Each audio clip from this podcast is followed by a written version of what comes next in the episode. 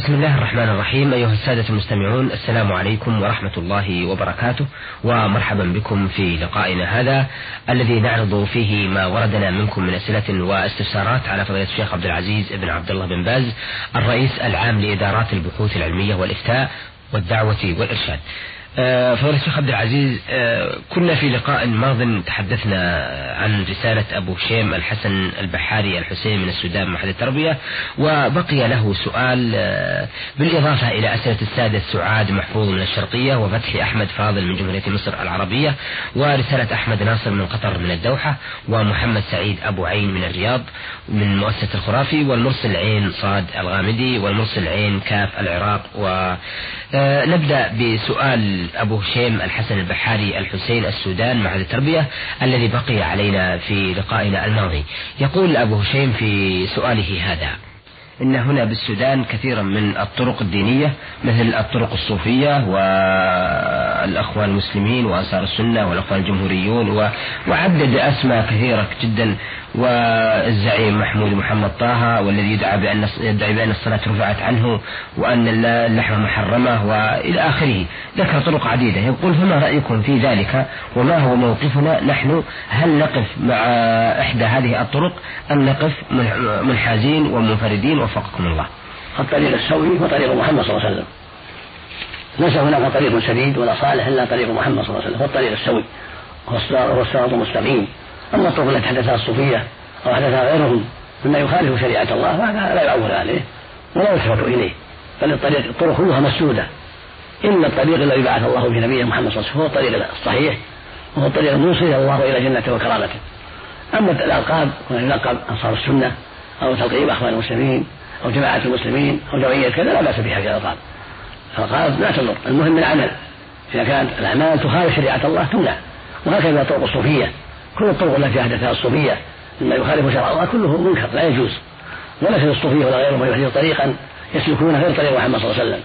لا في الاذكار ولا في العبادات الأخرى بل لا بد أن يسلكوا طريق محمد صلى الله عليه وسلم طريق نبينا عليه الصلاة والسلام. ليس للناس طريق آخر بل الواجب على جميع أهل الأرض أن يسلكوا طريق نبينا وإمامنا وسيدنا محمد بن عبد الله عليه من ربهم الاوصال والتسليم في اقوالهم وأعمالهم. وهو الطريق الذي قال الله فيه اهدنا الصراط المستقيم. والذي قال فيه جل وعلا وإنك يعني يخاطب النبي صلى الله عليه وسلم وإنك لتهدي إلى صراط مستقيم صراط الله. هكذا قال جل وعلا في سورة الشورى هذا طريق الله وهو صراط الله الذي بعث الله به نبيه وخليله نبينا محمد صلى الله عليه وسلم. فالواجب على جميع أهل الأرض أن يأخذوا بهذا الطريق وأن يستقيموا عليه ولا في الصوفيه ولا لغير الصوفيه ابدا أن يحدثوا طريقا آخر لا في أذكارهم الصباحية ولا المسائية. ولا في غير ذلك ولا في استحضارهم شيوخهم عند صلاتهم لا كل هذا منكر. ولكن إذا قام في الصلاة أو في الأذكار يستحضر ربه يكون في قلبه ربه جل وعلا يستحضر عظمته وكبرياءه وأنا وأنا واقف بين يديه فيعظمه جل وعلا ويخشاه ويراقبه ويكمل صلاته ويكمل عبادته على خير وجه. هذا حسب ما جاء عن رسول الله عليه الصلاة والسلام. هذا هو الواجب. أما كون بعض الجماعات تلقب نفسها بشيء علامة لها مثل أنصار السنة في السودان أو في مصر لا حرج في ذلك. إذا استقام الطريق إذا سلكوا طريق نبينا صلى الله عليه وسلم واستقاموا عليه أو مثل الإخوان المسلمين تلقوا أنفسهم بهذا اصطلاحا بينهم لا يضر لكن بشرط أن يستقيموا على طريق محمد صلى الله عليه وسلم وأن يسلكوه ويعظموه وأن يعتقدوا أن جميع المسلمين إخوانهم من أنصار السنة من جماعة المسلمين من أي مكان. لا يتحزبون لأصحابهم ويعادوا غيرهم من المسلمين؟ لا. بل يجب أن تكون هذه الألقاب غير مؤثرة في الأخوة الإسلامية. أما إذا أثرت فصار يرضى لحزبه ويغضب لحزبه ويقرب حزبه ويبعد غير حزبه ولو كان الأفضل من حزبه ولو كان أهل إيمان وتقوى هذا منكر هذا لا يجوز. هذا تفرق في الدين. والله يقول سبحانه واعتصموا بحبل الله جميعا ولا تفرقوا. فإذا كان التلقب بأنصار السنة أو بإخوان المسلمين أو بكذا أو بكذا يؤثر في الأخوة الإيمانية يؤثر في التعاون على البر والتقوى هذا لا يجوز. نعم. فهم إخوة في الله. يتعاون بالبر والتقوى ويتناصحون مهما تنوعت ألقابهم. أما إذا أوجدوا لقبا يولون عليه ويبعثون عليه ويعتبرون من دخل فيه هو وليهم ومن لا فلا هذا لا يجوز. نعم. آه سعاد محفوظ من الشرقية بعثت بهذه الرسالة تقول أنها حجت هذا العام ووضعت وضيعت أو تقول وضعت من زوجي وأطفالي في الحرم مما اضطرني للتحدث مع الرجال للوصول لزوجي ووصلت إلى مرحلة من اليأس والقنوط. وتمنيت في نفسي لو أن الله لا يحسب لي هذه الحجة وأعيدها في عام آخر. ثم جلست وفكرت وندمت واستغفرت ربي على ما كنت أهجس به. وصليت العشاء جماعة من غير وضوء بسبب القلق والاضطراب. أفيدوني ماذا يجب علي وجزاكم الله عني خير الجزاء. عليك التوبة إلى الله والاستغفار. مما جرى منك من صلاة غير من الدعوات التي لا تنبغي والتوبة تجب ما قبلها. وعليك, وعليك قضاء الصلاة. التي صليتها بغير وضوء عليك أن تقضيها بالطهارة الشرعية. والإنسان معرض للأخطار ومعرض للمعاصي لكن الله سبحانه بفضله جعل التوبة فتحا عظيما وخيرا كبيرا يمحو الله بها الذنوب والسيئات. فمن رحمة الله شرع التوبة. فعليه التوبة والاستغفار والندم على ما جرى منك مما يخالف أمر الله والله يتوب على التائبين. والتوبة معناها الإقلاع من الذنوب التي فعلها الإنسان يقلع منها ويتركها تعظيما لله خوفا منه سبحانه وتعالى ويندم على ما مضى منها يندم ندما صحيحا على ما مضى يحزن على ما مضى ويعزم عزما صادقا لا يعود في الذنوب. هذه التوبة.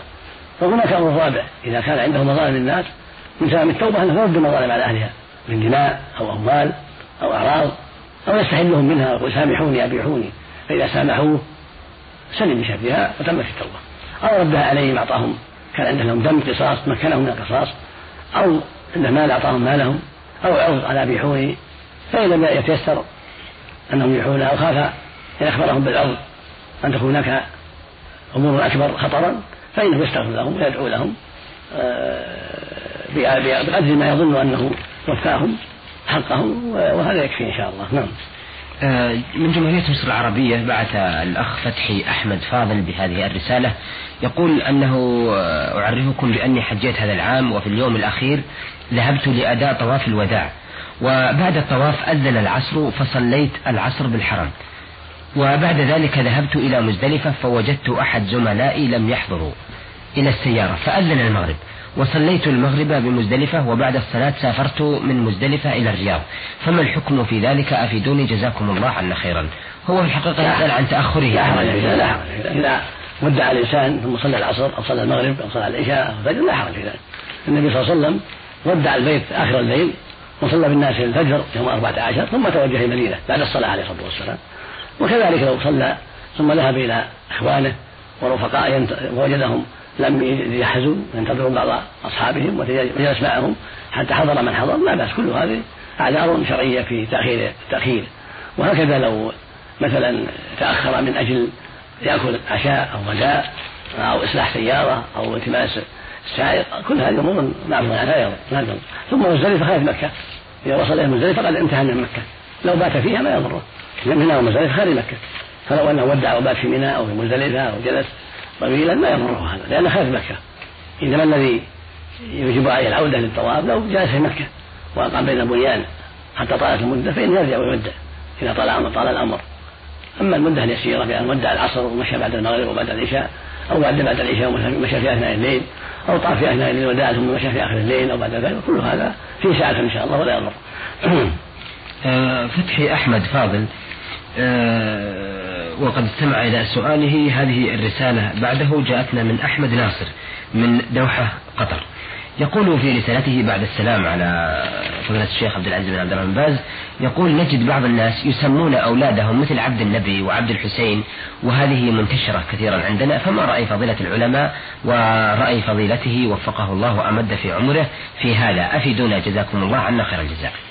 التعبير لغير الله لا يجوز. لا يجوز يقال عبد النبي ولا عبد علي ولا عبد الحسين هذا منكر لا يجوز. إنما التسمية لله واحد عبد الله عبد الرحمن عبد الرحيم عبد الملك عبد القدوس هذا هو التعبيد ولا يعبد غير الله. قال ابن حزم أبو محمد المشهور اتفق العلماء على تحريم كل اسم معبد لغير الله كعبد عمر عبد الكعبة ونحو ذلك. ما عدا عبد المطلب فليس فيه اتفاق. المقصود أنه حكى اتفاق العلماء على تحريم هذا الشيء. فلا يجوز التعبيد لغير الله كائنا من كان. فلا يقال عبد الحسين ولا عبد عمر ولا عبد النبي ولا عبد الكعبة ولا أشبه ذلك. نعم بل يجب التسمي بتعبيد الله أو بأسماء أخرى كصالح ومحمد وأحمد وزيد خالد وبكر وأشبه ذلك. نعم.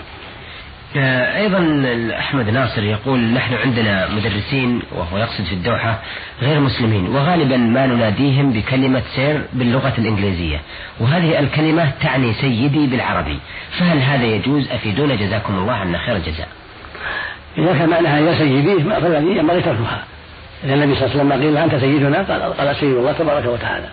ولأن لفظ سيدي قد تسبب عظمة في نفسه وكبرياء تجره إلى كبرياء وغلو وتكبر ونحو ذلك فالحاصل من الأولى عدم نداء الأستاذ أو الأخ بسيدي أو ما يدل على معناه ولكن يقول يا أبا فلان يا فلان بالأسماء الأخرى بالألقاب الأخرى التي يرتضيها وليس فيها غلو أو بكنيته أو باسمه المعروف. نعم. آه هذه الرسالة وردتنا من محمد سيد أو سعيد أبو عين.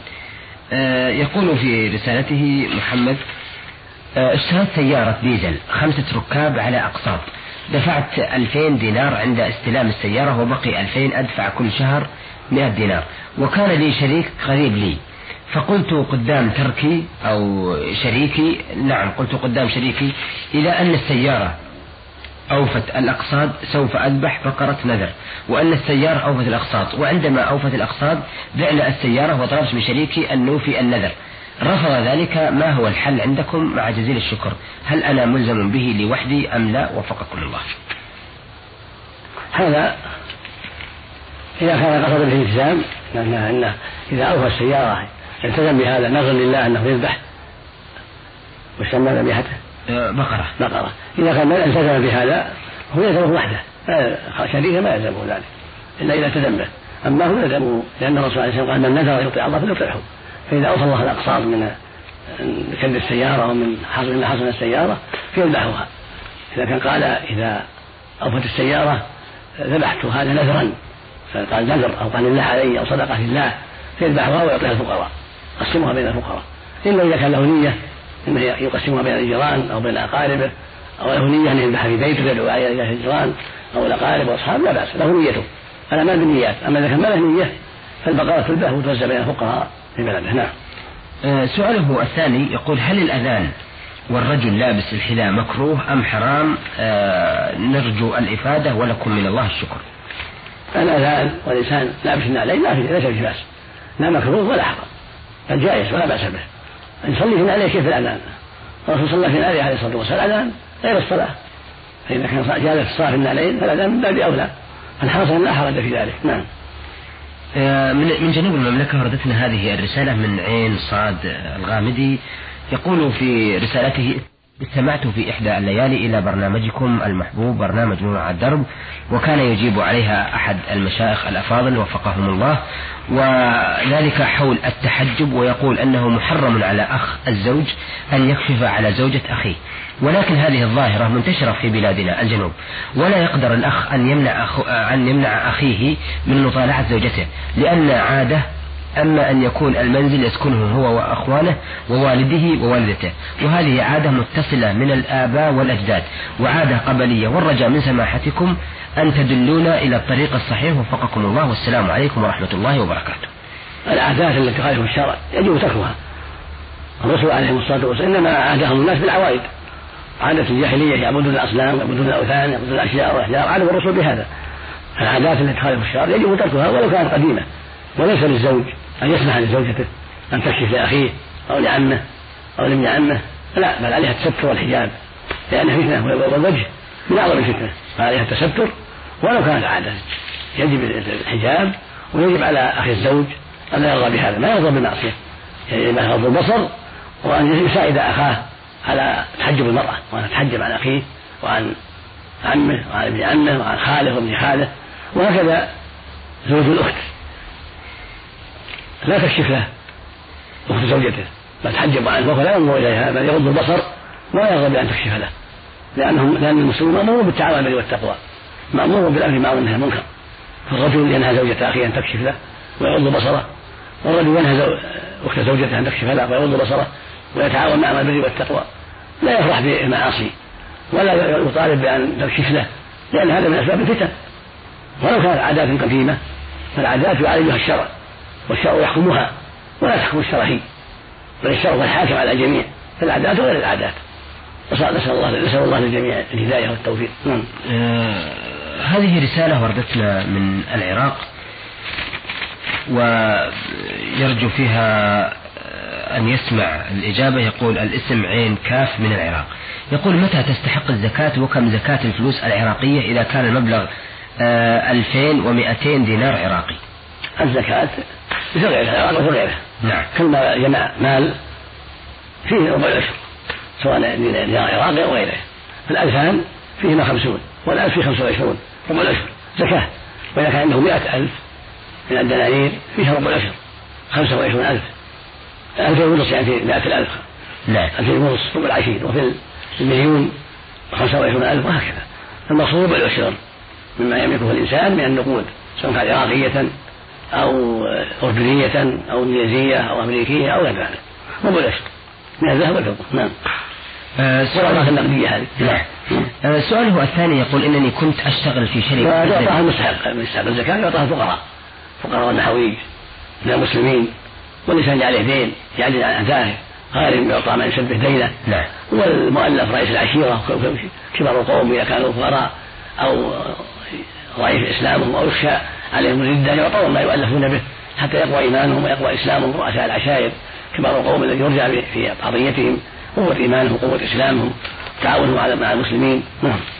آه إذا السؤال الأخير في لقائنا هذا من آه عين كاب من العراق يقول فيه إنني كنت أشتغل في شركة أجنبية ليس عراقية. آه، بتاريخ سنة 72 يعني 92 وبعد انتهاء الشركة من عملها أخذوا بعض الأغراض الزائدة بإلقائها في منطقة تحت أشعة الشمس ومطر الشتاء. وإنني أخذت من ذلك الأغراض بعد تقريب أربع سنوات جاءت شركة واشتغلت فيها.